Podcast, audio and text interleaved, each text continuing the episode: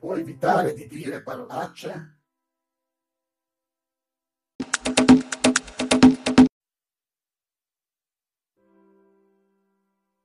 La psicologa Joyce Brothers afferma: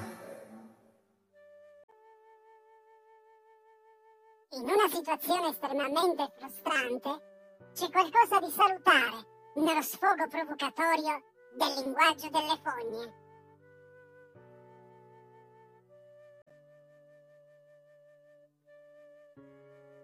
Il modo in cui oggi sono usate le parolacce indica che molti sono d'accordo con questa affermazione. Tuttavia, l'uso delle parolacce non è salutare, ma offensivo, distruttivo e degradante. Un antico scrittore dichiarò: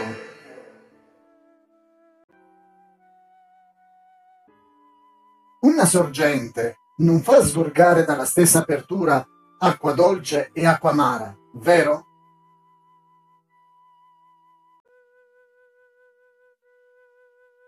Come sarebbe incoerente quindi usare la lingua sia per benedire che per maledire gli altri.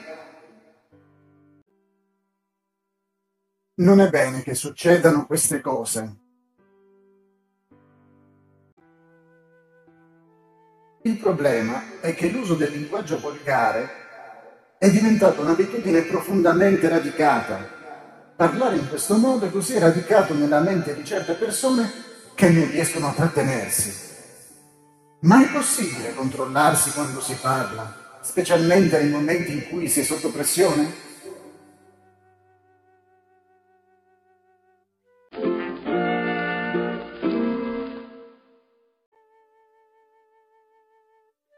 È una questione di cuore.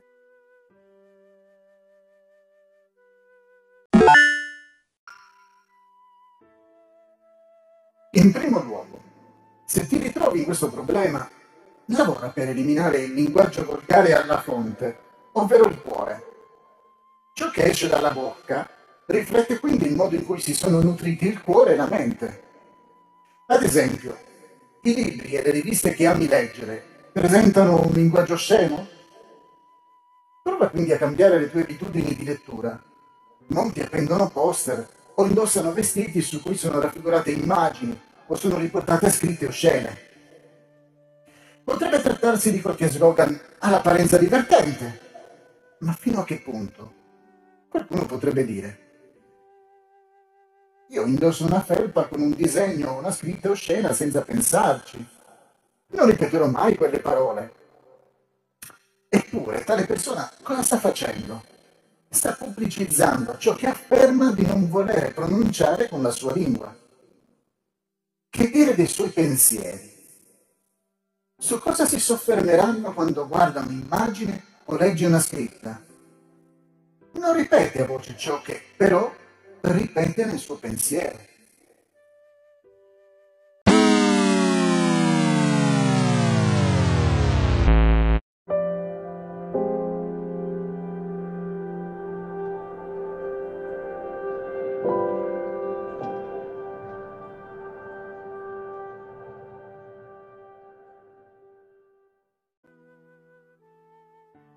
Ma anche musicale.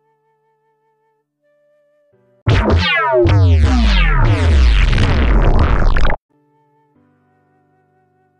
tipo di musica ascolti? Una volta un professore suggerì di provare a imparare l'elenco dei nomi dei laghi americani con una canzoncina improvvisata. A lui non interessava né che noi studenti fossimo intonati, né che quella canzone fosse melodiosa. L'importante era che, ripetendone le parole come uno scioglilingua cantato, alla fine imparassimo a memoria i nomi dei laghi. Quando si ascolta una canzone, si finisce con imparare qualcosa. Se il testo è immorale o osceno, cosa si imparerà? Lo scrittore Tipper Gore risponde: molti idoli della musica più in voga fra i giovani cantano inni allo stupro, alla masturbazione, all'incesto, alla violenza e al sesso libero. Spesso i giovani si lasciano prendere così dalla melodia e dal ritmo di una canzone. Eppure non sembra che vadino al testo. Ti è capitato di non riuscire a scacciare dalla mente una canzone? Alcune persone si svegliano con in mente una canzone che non ricordano di aver ascoltato il giorno precedente, né i giorni precedenti, e vanno avanti tutto il giorno. La canticchiano con la mente e in certi momenti, magari durante una pausa per mangiare e bere qualcosa, la canticchiano con la voce. Quanto può influenzarci una canzone? L'ascolto continuo di musica che contiene testi osceni o volgari riempirà la mente di pensieri sporchi che possono influenzare facilmente il proprio modo di parlare. Quale lezione ne traiamo? È meglio essere selettivi in ciò che si ascolta. Proprio come la lingua sviluppa delle preferenze per certi tipi di cibo, l'orecchio può essere educato a essere ugualmente selettivo quando si tratta di ciò che si ascolta. Questo ragionamento vale solo per le canzoni? Si può applicare anche al mondo dei film e dei programmi TV. E negli ultimi tempi sono diventati sempre più audaci nell'uso di argomentazioni oscene e rappresentazioni esplicite.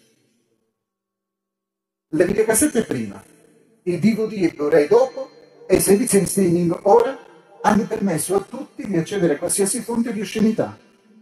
Secondo la rivista Time, ogni giorno, in tutto il territorio degli Stati Uniti, i giovani sotto i 17 anni entrano nei negozi di video noleggio del proprio quartiere e scelgono film che sono vietati nei cinema. Anche qui possiamo ripetere lo stesso consiglio dato per la musica. È meglio essere selettivi. Ma aggiungiamone un altro. Non lasciamoci influenzare dalle masse.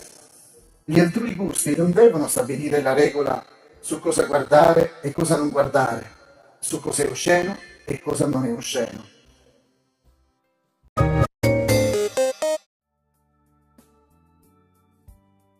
Due i concerti che hanno segnato la vita artistica di Eric Clapton. Il primo risale all'estate del 71 ed è il mega spettacolo tenuto al Madison Square Garden di New York a favore dei profughi del Bangladesh.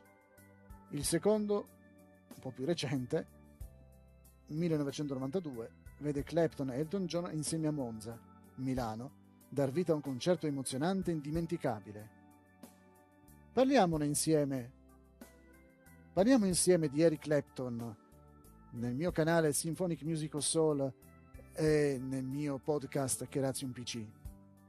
Venite ad ascoltare la storia della musica.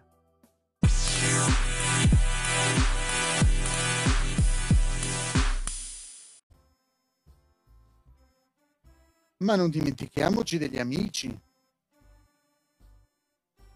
Lo scrittore Burgess Johnson è l'autore di un libro sulle parolacce.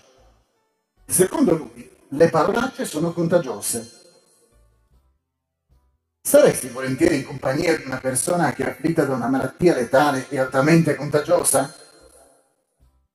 Le oscenità che escono da alcuni amici potrebbero essere definite una malattia letale e altamente contagiosa. Anche in questo caso, ripetiamo lo stesso consiglio. È meglio essere selettivi nella scelta degli amici. Eviteremo di lasciarci influenzare negativamente. Come dice un vecchio adagio, dimmi con chi vai e ti dirò chi sei.